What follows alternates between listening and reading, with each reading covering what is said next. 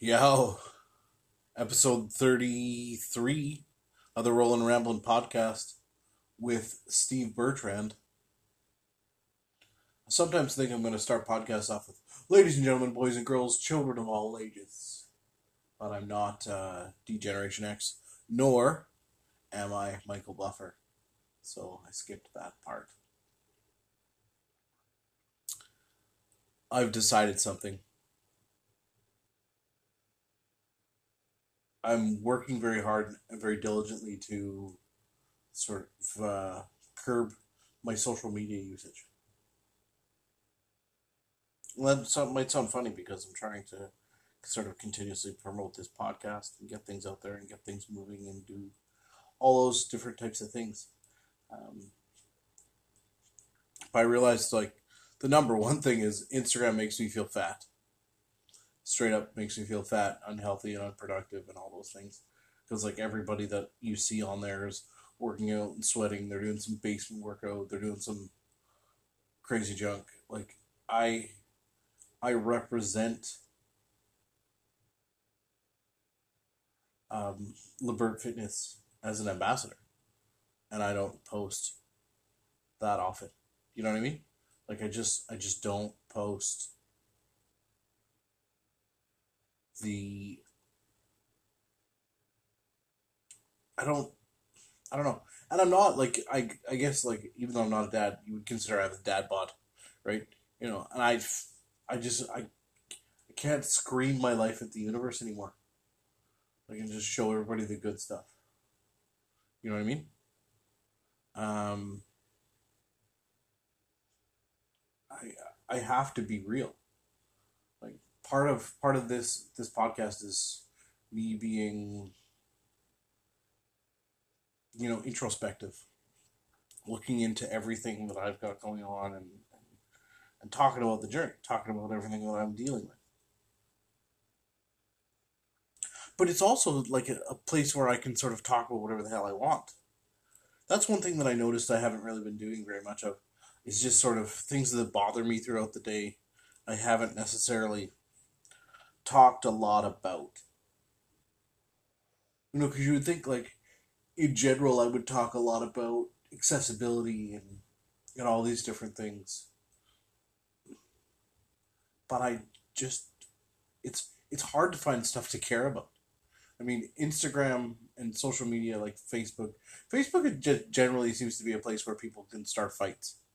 You know, they post something and then someone comments and whether they like it or not. It doesn't matter. They just want to start that argument because they're bored, and then they can get involved in something. You know, like I was watching a clip from uh, Andrew Schulz, a comedian that I really like, and you know, it's sort of his shtick in a lot of his videos, and in most of his stand up, it seems, even in like when he's been on podcasts and stuff, his his shtick is sort of just like harassing people in the front row and and giving him the gears, and he doesn't really have a set a lot of the time. He's just goofing around and and goes sort of freestyle on all these people. And I love it. I think it's hilarious, and it helps me think about being more creative when I talk on here and things like that.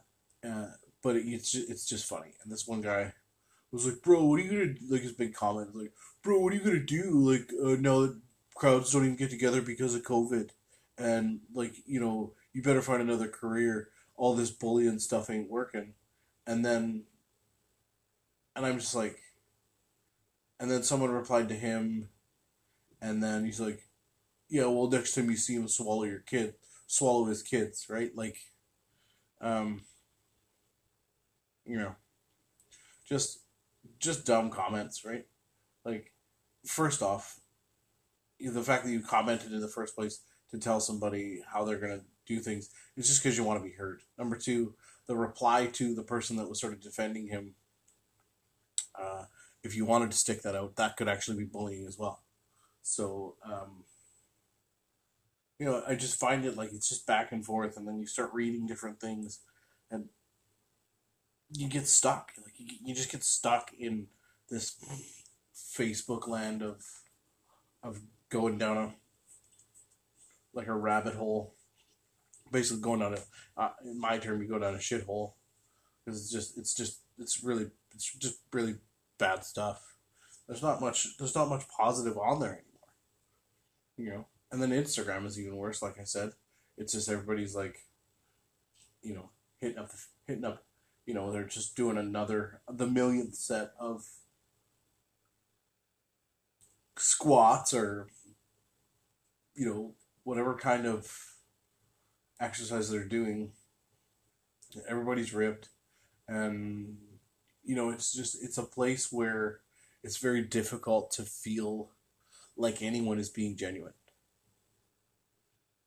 And then not to not to sort of disparage myself in a lot of ways but i feel like you know and i again i appreciate everybody that listens to this podcast and goes through the process. I, I really do. It Because like I get I get minimal views on everything that I've ever done, and yet somebody goes and does fifty chin ups, or somebody like, uh, you know, does some parkour flips, which are super cool, you know, things like that, or they're half naked people on on the internet. I'm not gonna I'm not gonna get into a situation where I'm just disparaging, um, you know, any specific gender, but obviously like you know, and and I'm calling people out. If if you throw on a bikini and hang your ass out for the world to see, and you get followers, that doesn't make you an influencer. It makes you somebody that is able to find a group of people that like seeing you pretty much naked.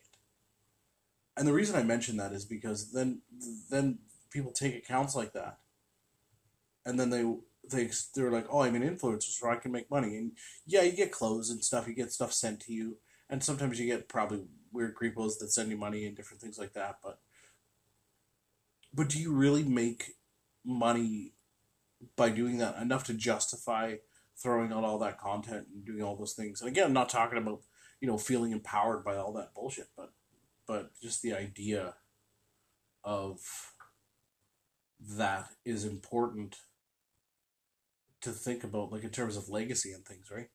You know, I, I don't know who wrote the book. Um, I don't know if it was an article or a book, but I there's there's something that have been going around is the right to die, right? Which is basically the fact that even though you, you're going to be dead and gone one day, your social media hangs around. And yeah, you've got pinup girls from back in the day that that have those things and they can be proud of. Uh, and I'm not again not just talking about like ladies in general, but but anybody that puts anything on the internet, number one, you're probably not as important as you think you are because I've come to realize that I'm not all that important. I just talk about stuff, and if you like it, you like it. If you don't, you don't. And but like I often think about my legacy. I often think about you know if, if again it's twenty we're in twenty twenty one right now, but like in 2052 or 2062, you know, whenever it is, somebody's hopefully listening to this episode. And if you're related to me and maybe you got to know me for a bit, maybe I'm maybe I'm like the the great uncle or something, you know. Maybe I'm and maybe I'm talking to uh, sort of like my niece currently is is seven, almost seven at the time of this podcast, and I've got another one that's twenty two. Got some uh, you know, I've got my uh, was my sisters and and and one of my other sisters step boys there. Um, I never know if like step uncle is an actual thing. So, but they're you know right now fourteen, I think uh, what is it, 17, 14, and I think eleven. Um, and you know in so if we look at this thing 30 something years down the road they're adults with their own kids who may already have who who may or may not already have uh, a kid of their own, right? So at this point, I'm multiple generations up from from whoever I'm whoever is listening to this in 2051 or 52 and you get a chance to to listen to me through all of this pandemic through everything that I go through you get you get some sort of some sort of insight into what it's like to be me, you know? And as I go through all this stuff, I look at what I want to develop, like as a person. I want to develop new skills. I just do. I want to be funnier. Um, and I think sometimes I think I'm hilarious, but I want to develop that ability to laugh more and be happier and make other people laugh. Sometimes I tell stupid jokes. So here's my stupid joke for today. What happened to the frog's car? It got towed away. uh, man, that's dumb. Um, so I'm just really in the zone of of understanding that for a lot of years I've hated myself to a degree. And I just don't I don't want to anymore. Like I don't I don't hold any resentment towards old me or past me. Like everything that I've gone through, all the development that I've done and everything has made me who I am. But you know, at the end of the day, we're all dealing with COVID. I'm dealing with a disability. We're dealing with a bunch of different setbacks all the time. But what legacy do you want to leave? Like, like, I don't know. I don't mean, I've sort of mentioned all this before, but, but I think one of the things that I gotta recognize is that not only is social media sort of making me feel like I'm being productive when I'm not, but it also is simultaneously wasting my time, and I can recognize that. I have a friend that's a, but you know, he's pretty much same same age as me. He's, I think he's a year younger. He's actually year younger. His birthday's in July. Um, but he's worked his whole life and kind of climbed his way up the top of this big corporation, and, and you know, he's done well for himself, and he's he, he's done it all with like I think it's been at least a decade, maybe a little bit more, that he hasn't been on any social media. He was on Facebook for a long time, uh, you know, when it originally started, when we were all kind of on it. And and then he just he hasn't been on it. We talked about it yesterday. And he says, I don't miss it at all. And he says, I talk to who I want to talk to. And if they don't want to talk to me, I don't talk to them. Right? So he calls me, we talk on the phone, we text each other, but there's no social media communication. Every once in a while, he sends me an email with something funny in it. And I was talking to my mom about this too. It was it was really interesting. Like like I'm not trying to be a jerk, but think about this. Think about the fact that we used to back in the day, even me as a kid, like you know, we had I remember remembering ten or twelve, maybe thirteen numbers phone numbers, friends and family and things. You always had to remember your house phone so you could tell somebody to call back home. You maybe had to remember also like another emergency number if it was your parents' work number or something like that. And then you had like room for like probably seven or eight more of your friends' phone numbers. You know what I mean? And you you, just did it by memory. And here's a crazy, crazy, crazy, crazy, crazy concept. when when you used to call somebody, this is gonna blow your friggin' mind. When you used to call somebody back in the day, sometimes they weren't there. Wow. That's somebody's mind being blown right there, hey? Like like especially before answering machines. Like when my when my parents were younger, they were younger than I am now, like even in their early thirties um, they would phone someone and that person wouldn't be home. And then they'd have to get this. They would have to call them back. Holy shit. Right? How dare that person not be around when when I call them or when someone calls them, right? Like it's crazy. Like you, someone texts me and you just text them back instantly. Like there's no ability to put your phone down and just watch something or do something or like just not be instantly available for everything. Like even work shit. I don't know. I'm I'm swearing a lot on this podcast episode, and um, but hey, that's that's kind of where I'm going.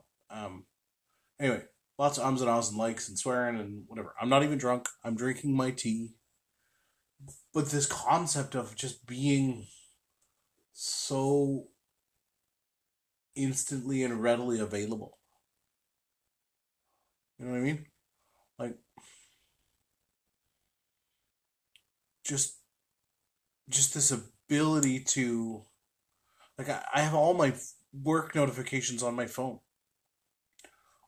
So even if I get a work email, or if I get a regular email, or if I get a notification off of Slack, or if I get any of that stuff, it's constantly on my phone. Like there's notifications right now. Obviously, there's some text and YouTube and different things like that. Uh, but there's work notifications as well, and it's like it's Friday night.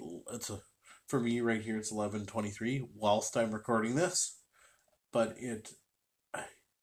And again, it's not required necessarily that I. I. I get back to any of that stuff, but how do you ignore it at any point if the notifications are always there? You know, if they want everybody claims that they, they want to have this work life balance.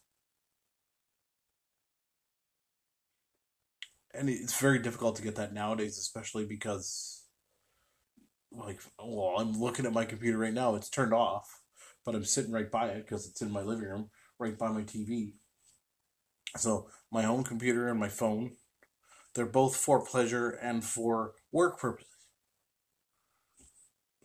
And then on top of that, you're shoving social media up everyone's ass. Like, and just everybody screams importance, and then if you miss somebody's birthday or you miss some sort of notification, there's this inherent guilt with it. It's a very odd thing. That's why I envy people like Bill Burr. I mean, Bill Burr was on Joe Rogan's podcast a long time ago, and before he moved to Spotify, I used to watch the clips all the time on on YouTube, and I still watch clips on YouTube and Facebook and junk. I love Bill Burr, and F for Family, his show on Netflix, is hilarious. But anyway, back when there was the whole all the riots in in I think Seattle and Portland and all that stuff, there was like seven blocks that were on fire, and I remember Bill Burr saying to Joe, he's like, "I am so like there was seven blocks of the city on fire, and I had no idea." He's like, "I don't pay attention." He goes on social media long enough to promote his podcast or his Netflix special or whatever he's doing his new season of his show, and then he just goes off of that. Like every once in a while, I'll get a notification from him, and it'll just be like a football, like on the like on the weekend. It was like F and Browns, except he swore. I don't know why I'm not swearing now that I mentioned it before, but but that's that's all he does, and like his life is no better or worse. Well, it's, it's no it's no worse because he's not on social media as much. And my friend, uh, who I just mentioned before, he he loves his life the way it is. Like he actually goes outside and does things. Right, like even before COVID, he went outside and did things, and sometimes he left his phone at home. I've done that a few times and like kind of broke out in sweats, but not really. And I just stopped doing it. And I there was a there was a few days there where I was doing the Tony Robbins thing, and I just every time I popped on Facebook, I felt even worse. But now, now I'm just realizing like the direction of my life that I want to go, and social media has very, very, very little to do with it. Anyway, I don't know what I don't know what that that means for me or anybody else, and I'm obviously still going to be available uh, on those platforms, but I'm just going to be a lot less available for scrolling through and wasting my time with uh, stuff that doesn't make me feel good. And I challenge you to do the same. Awesome. Uh, podpage.com forward slash rolling and rambling one. And don't forget your hyphens.